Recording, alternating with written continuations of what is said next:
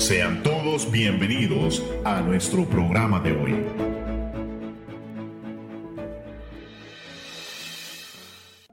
Ocho y media de la mañana, bienvenidos a este su programa, Verdades Eternas. Mi nombre es Héctor Alfaro y el día de hoy en cabina me acompaña mi hermano Daniel Funes. Hermano, muy buenos días. Buenos días a todos hermanos, yo también tengo las ocho y media y aquí estamos ya fieles en este programa y gracias a ustedes que nos están eh, escuchando en sus carros, en sus casas, en sus trabajos ya, donde quiera que esté hermano, no se desconecte porque va a ser de bendición para todos. Amén. También si está desayunando, buen provecho. Amén. Amén. Este, amén. En cabina está mi hermano César Celedón y dirigiendo este programa mi hermana María José Gutiérrez. Verdades eternas, hermanos, tenemos la misión de instruir a la iglesia de Cristo y solidificar sus fundamentos apologéticos soltando pequeñas verdades. Amén. El día de hoy, hermanos, continuamos, tal vez no en sí como, una serie, pero seguimos abordando, ¿verdad? Un tema con respecto a la cancelación, eh, la cultura de la cancelación, ¿verdad? Entre los cristianos. Y el día de hoy el tema trata acerca de que ya no hay más espacios seguros, ¿verdad? Este, lo que nosotros definiríamos como espacios seguros serían este, como lugares donde se puede hablar libremente y son lugares abiertos al debate sin la necesidad de irse al contacto físico, ¿verdad? A la violencia, a la violencia verbal, ¿verdad? Este, mantenerlo todo civil, todo este, dentro de la ley. Así que lo que el progresismo, ¿verdad? Definiría como espacios seguros serían como lugares, ah, muchas veces tratan de darle su propia definición, ¿verdad? Lugares donde ya no se promueve este, ah, el debate, ya no se promueve en verdad este, el hablar ah, con libertad acerca de estos temas que para ellos pueden resultar polémicos. Y más bien tratan de hacer ver de que eh, nuestros espacios seguros son lugares donde se promueve el discurso de odio y destruyen la salud mental y emocional. Ahora bien, eso nos deja con la conclusión de que hay una promoción de destruir el debate. Amén y en sí mismo usar una suerte de falacias, muchas veces ad hominem, ¿verdad? Que buscan despotricar contra las personas que están este, promoviendo estos valores para atacar a las personas que tienen un pensamiento diferente al de ellos. Y de esos hay muchos, ¿verdad, hermanos? Que personas que tienen, este, o más bien promueven esta clase de pensamientos, o me equivoco. No, no, no. Para nada. Y pues siempre retomando la, el aspecto cultural, pues ahí nos, de igual manera nos involucramos todos. Porque, porque, ¿por qué decirle que hay, que tiene que ser lugares seguros? ¿Por qué decir que tienen que crear espacios para que la gente, para que la gente debata sin, sin necesidad de pelear, sin necesidad de contacto físico? Y la cultura entra aquí mucho porque, pues, en nuestros países se nos ha enseñado que el más fuerte es el que gana. Que en una simple discusión familiar, las personas terminan tirándose los platos, terminan tirando la puerta, se ponen rojos y hasta tiemblan. Y, a ver quién intimida a quién. Entonces siempre el diálogo no, no fue parte de nuestra solución. Las palabras no fueron parte de, nuestra, de nuestras ideas para mejorar o remediar una situación siempre la inestabilidad emocional estuvo presente. Yo, pues, siempre tengo la idea, eh, unas, pocas veces la he, dicho, pero este pienso yo que puede ser el momento también porque yo tuve la, oportunidad de jugar eh, a, nivel, a nivel federado básquetbol. Entonces, yo en la cancha es fácil poder ver quién sabe resolver problemas en la casa y quién no. ¿Cómo? Porque cuando estamos jugando un partido muy importante, por ejemplo, una fila donde hay de por medio dinero, eh, prestigio, una persona fácilmente si yo eh, le hago una jugada que para él lo humilló, o yo hago algo, lo veo mal o paso muy cerca, ahí rápido alguien se descontrola y empieza a amenazar, empieza a tratar de intimidar, empieza a resolver problemas como que vení, vení, vení. no, no, no, no, no, te vayas, volverlo a hacer. Y en ese, y en ese vaivén, pues obviamente recibí un par de golpes. Pero ahí en la cancha es donde uno fácilmente, porque eh, sale lo que uno es, porque las, las emociones se afloran, uno quiere ganar, uno quiere estar encima del otro y no hay sana, eh, sana diversión, sana competencia. Entonces aquí vemos lo que nuestra cultura nos enseñó, de que yo me voy a imponer por encima de ti y tú vas a hacer y vas a decir, vas a actuar como yo quiero que seas, como yo quiero que hables.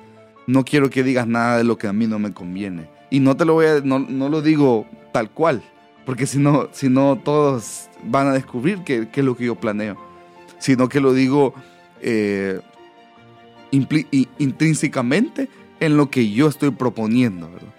Entonces, en nuestra cultura también nos ata en este, en, este, en este sano debate, en que sí se pueden solucionar las cosas de manera ordenada. Amén.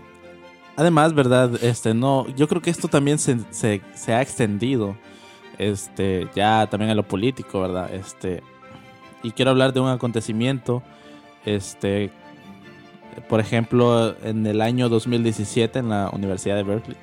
Este, ya sigo hablando de mi universidad. Este, pero en sí, eh, aquí sucedió un evento que se podría considerar, ¿verdad? Como la destrucción de un espacio seguro. Porque la, prácticamente lo que sucedió acá es de que sucedió una protesta, ¿verdad? La cual tenía el propósito de la prohibición de personas de derecha en el campus de la universidad. Entonces, la palabra prohibición ya literalmente podemos entrar en cosas como censura, ¿verdad? En cosas como, ¿verdad? Ah, como un ataque político. Obviamente era entre estudiantes ah, liberales, ¿verdad? Este, demócratas, voy a decirlo ah, así. Porque había llegado un, un speaker, este, una persona este, a hablar que era, este, que era de, de derecha, ¿verdad? Que era conservador y todo eso. Entonces, ahora bien, ¿verdad? Este, esto fue en política, ¿verdad? Pero ¿quién nos garantiza que el día de mañana es, no va a haber una promoción de que cada vez este, sea más restringido a la iglesia en sus prácticas? ¿Verdad? No nos vaya a, suceder algo así, ¿verdad? Que de repente no podamos, este, por ejemplo, de que no podamos reunirnos este, para hacer eventos, uh, en, por ejemplo, en el Convention Center, ¿verdad? que de repente nos, nos nieguen el acceso y digan, no, es que no, no les podemos. Si la agenda religiosa no hay. Exacto, ¿verdad? Entonces, ya, ¿verdad? Cuando trate de suprimirse la, en sí, los eventos cristianos, lo cual va a llegar a pasar, hermanos. Este, recordemos de que se nos habla mucho acerca de la persecución, ¿verdad? Se nos habla mucho acerca de la persecución de la iglesia, se nos habla mucho, ¿verdad? De esto, porque es algo que, que sigue pasando y va a seguir pasando, ¿verdad? Pasó antes, Pasó, este, y va, a seguir pasando, ¿no? Pasa ahora también. Entonces, eh, ya está prohibido hablar de Jesús para, la, para las figuras de autoridad en las escuelas, ¿verdad? Un profesor ya no puede expresar libremente este, que es cristiano, ni siquiera que es verdad de otras religiones, sino que necesariamente ya no puede decir que es cristiano. Eso es todo. Entonces no es como que están prohibiendo la religión en las escuelas, sino lo que, está, lo, que están prohibiendo es el cristianismo en las escuelas. Entonces, ¿Qué es lo que pasa ahí? De que, ¿quién nos garantiza que siga después? Las bibliotecas, el trabajo, ¿verdad? Que de repente le, le llamen este, de la Oficina de Recursos Humanos porque alguien este, le dijo, no, es que esta persona se ofendió este, contigo porque tú estás libremente expresando tu religión cristiana. ¿Verdad? Eso puede llegar a pasar. Incluso en... Este, y no es en sí, hermanos, que el mundo está en contra de la religión. Es específicamente el cristianismo. ¿verdad? Hoy en los medios de entretenimiento ya no, ¿verdad? Ya se busca este, promover, se busca promover este, las, las perspectivas a favor de este, religiones, por ejemplo, no, no en sí la, toda, la, toda la religión islámica, sino más bien este, eh, específicamente a las personas que son musulmanes, ¿verdad? se busca promover a aquellos que son que practican este el Islam de manera pacífica, pero se trata de ignorar a los que lo practican de manera radical. Entonces, ¿qué es lo que pasa? Que de repente vemos en redes sociales, ¿verdad?, de personas defendiendo a, Palestina, un país que es culturalmente inventado, ¿verdad? Que busca tratar de suprimir o, reemplazar a Israel. Entonces, ¿qué es esto? De que ya cuando nosotros decimos, no, es que Israel es el país, eh, ¿verdad?, que debería, que es en sí establecido y culturalmente antiguo, ya nos llamarían, no, es que tú eres una persona este, misógina, que tú eres una persona, ¿verdad?, xenófoba y todofóbico, ¿verdad? Entonces, ¿qué es lo que pasa? Que en primera de Pedro 5.8 dice, practiquen el dominio propio y manténgase alerta, ¿verdad? Su enemigo, el diablo, ronda como león rugiente buscando a quien devorar. Y esto, hermanos, nosotros lo vemos, ¿verdad?, como una forma de, este, de evitar las tentaciones, y así lo predicamos muchas veces. Pero también puede usarse para hablar acerca de la persecución de la iglesia, que es algo bíblico y que va, y que va a pasar, hermano. Si usted, ah, hermano, no me dejará mentir, ¿verdad, hermano Daniel? Si, si usted ha estudiado lo que es la gran tribulación, esos son cosas que van a pasar, ¿o me equivoco? No, nada más, nada más parecen suenan como fantasía, De, de, la, de, todo lo que va a pasar, de una guerra, del Armagedón, del monte, del, de, de allá donde va a ser la guerra, ¿verdad? Que, que, el Señor va a venir con toda su iglesia y que los demonios, ¿verdad? Bueno, pues eso ya no fuimos adelante de la gran tribulación, ¿verdad? Pero suena como que, como que no pasará, pero eso en realidad es la verdad. Eso es lo que está escrito. Esas fueron unas revelaciones que se escribieron y para que no te sientas solo con la universidad, mencionando la universidad, eh, también viví una experiencia en la universidad. De, había un pastor estudiando la carrera de psicología. Este pastor pues se graduó y en una de las, de una de las clases el pastor preguntó algo acerca de, de la psicoterapia y de Dios. Entonces la persona que estaba dando la cátedra se molestó y le dijo, no le contestó la pregunta, nada más le dijo, si usted quiere aprobar esta materia, no vuelva a mencionar a Dios. Literalmente. Y el, el, pastor pues dijo, pero, pero ¿por qué? Si eso es algo que, que, que está comprobado y está comprobado en el sentido de que cuando una persona eh, sufre de, ansiedades, sufre de, de, cualquier, podemos poner cualquier ejemplo, ¿verdad? Pero visita una iglesia, se recomienda que visite una iglesia de cualquier índole, a la que ella guste o a, la que la persona mm, considere pertinente, se, ha, se han visto que los niveles de ansiedad han bajado cuando la persona visita una iglesia. Entonces, es, es, es esos puntos, ese, ese fundamento le mostró el pastor a, esta persona y le dijo, no, ¿usted por qué anda creyendo estas tonterías? Si esas cosas solo son para que las personas piensen que están siendo ayudadas. Esas cosas solo es para que las personas piensen que de alguna manera alguien está arriba de usted y que eso lo va a sentir seguro, porque esa es una de las necesidades básicas de la persona, sentirse segura y tener un ser superior que está cuidando de ella.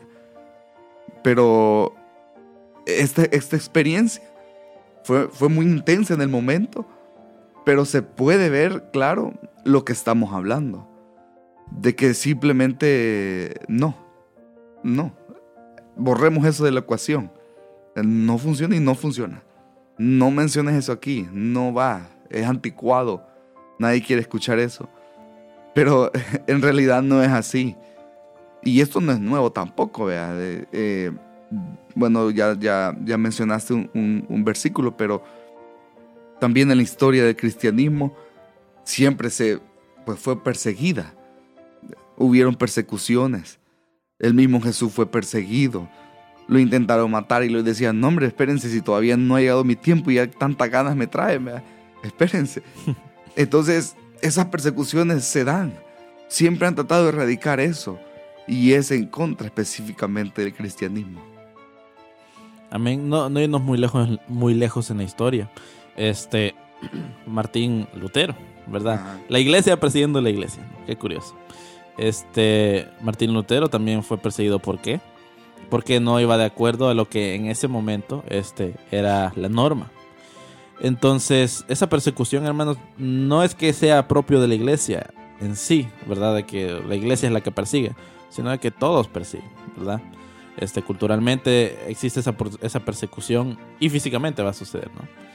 Entonces, este, lo voy a dejar con, antes de irnos al corte musical, lo voy a dejar con este segunda de Timoteo 3:12 que dice, Asimismo serán perseguidos todos los que quieran llevar una vida piadosa en Cristo Jesús. Vamos a ir rápidamente a un corte musical, no se, no se desconecte de este su programa, Verdades Eternas.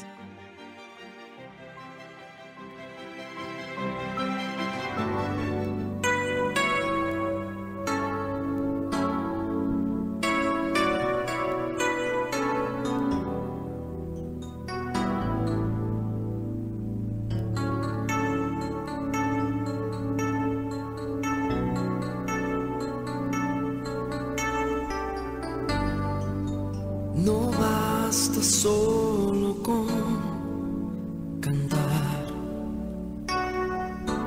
No basta solo con decir. No es suficiente solo con querer hacer. Es necesario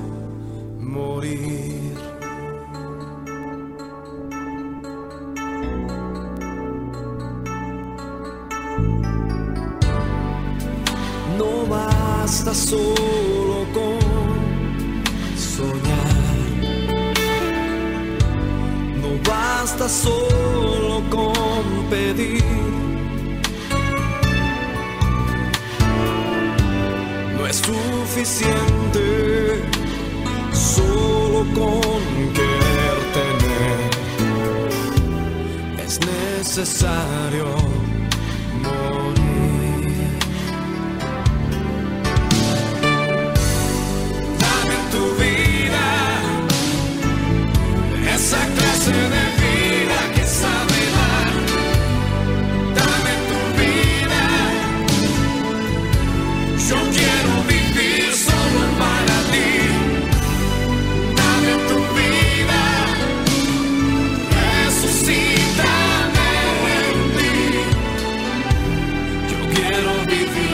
solo para ti. Mm. No basta solo con cantar, no, no basta solo con decir. No es suficiente.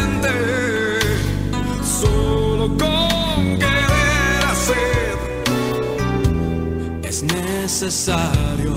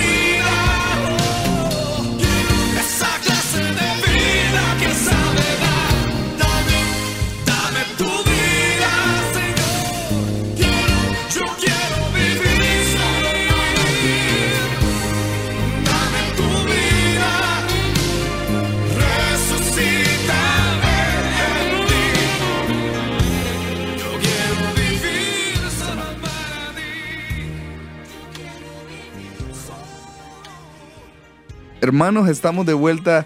Gracias por estar con nosotros todavía. Gracias por su fidelidad ahí donde usted nos está escuchando. Aquí estamos, hermanos, recordándole que este programa pues es transmitido los lunes a las ocho y media de la mañana y el reprise al- eh, los viernes a las 8 y media de la mañana. Ahí también pues nos puede escuchar en SoundCloud y nos puede buscar en nuestra página oficial en Facebook, Apologética Iris. Hermanos, regresamos con este tema tan interesante.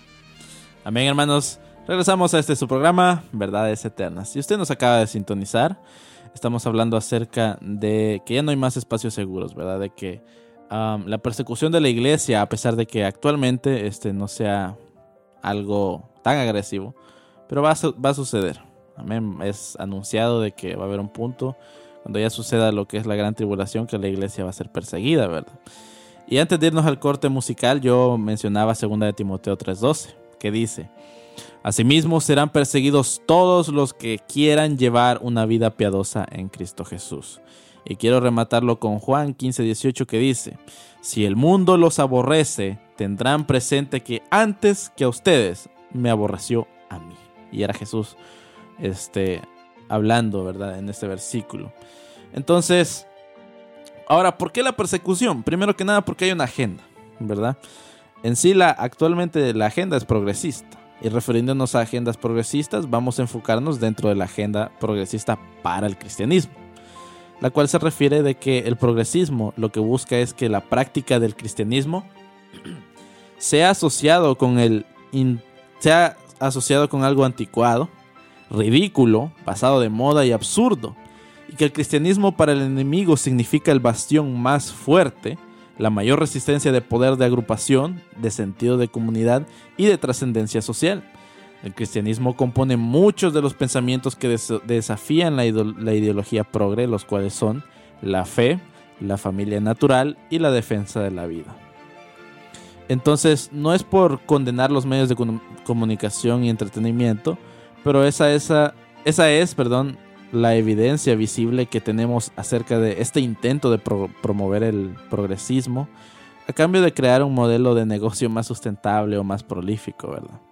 Como ya no somos, ya no somos la cultura principal, ya no vendemos. Entonces, así que mientras las personas que consumen el contenido, el contenido progresista no se alarme y sigan endulzando y romantizando cosas como el aborto, la destrucción de la familia natural, ¿verdad? Con esta clase de este, personas homosexuales, ¿verdad? Este, adoptando, adoptando ya personas que ya dentro de la ideología, este, no de la ideología de género, perdón, pero de todos estos nuevos géneros que se han inventado que ya aparecen seriales, ¿verdad? Por tantos colores y sabores. Entonces, ya, ¿verdad? Ya no existen cosas como un padre y una madre, sino que vamos a ver cosas como un hombre, perdón, como una persona no binaria, este, enamorado con, quiero ver si me recuerdo, quiero decirlo bien, con una, una persona, ¿verdad? Enamorado con una persona, este, poliamorosa, este, de género,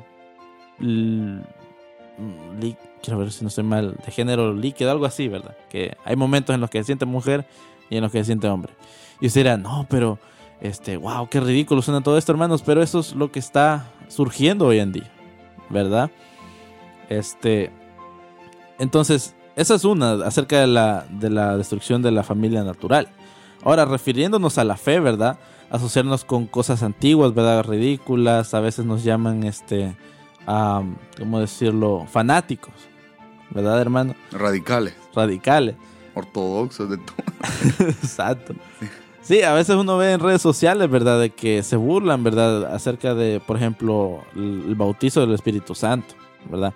Yo sé que hay cosas, ¿verdad? Que ya no son bíblicas, que hay exageraciones, ¿verdad? Este, de ciertas este, personas, por ejemplo, el... ¿Cómo era? La cachetada santa, algo así, ¿verdad? Que no lo golpeaban y ya caían, ¿verdad? Este, convulsionando. Pero ya cuando se trata, ¿verdad?, de ordenadamente ser bautizados por el Espíritu Santo, incluso eso, ¿verdad?, lo están tra- tratando de meter en el saco del fanatismo.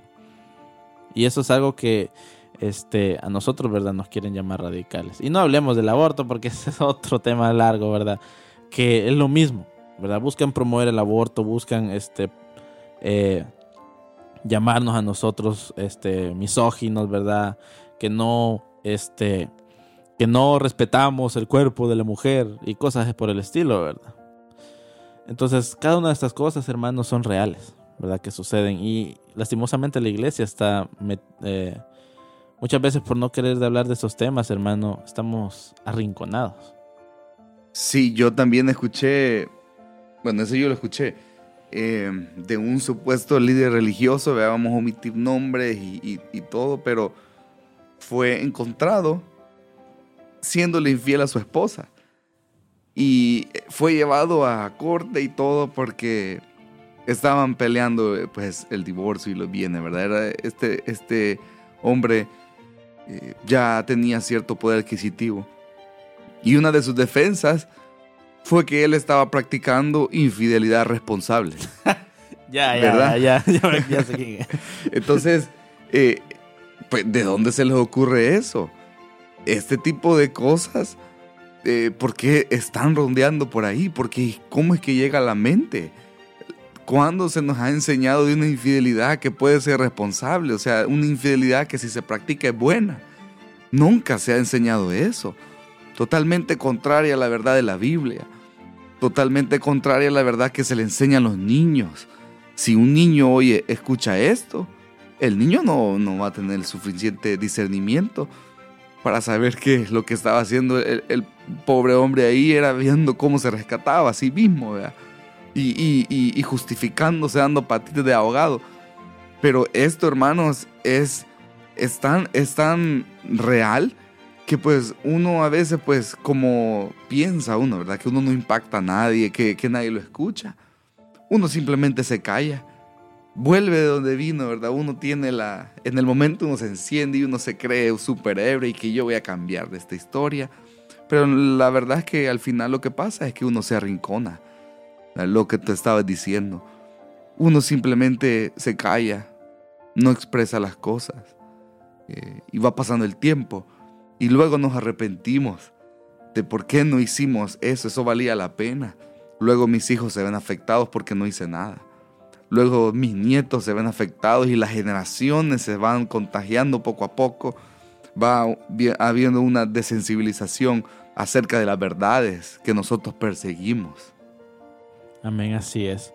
Lucas 6:22 dice, Dichosos ustedes cuando los odien, cuando los discriminen, los insulten y los desprestigien, por la causa del Hijo del Hombre. Mateo 5:11 dice, Dichosos ustedes serán cuando por mi causa la gente los insulte, los persiga y levante contra ustedes toda clase de calumnias.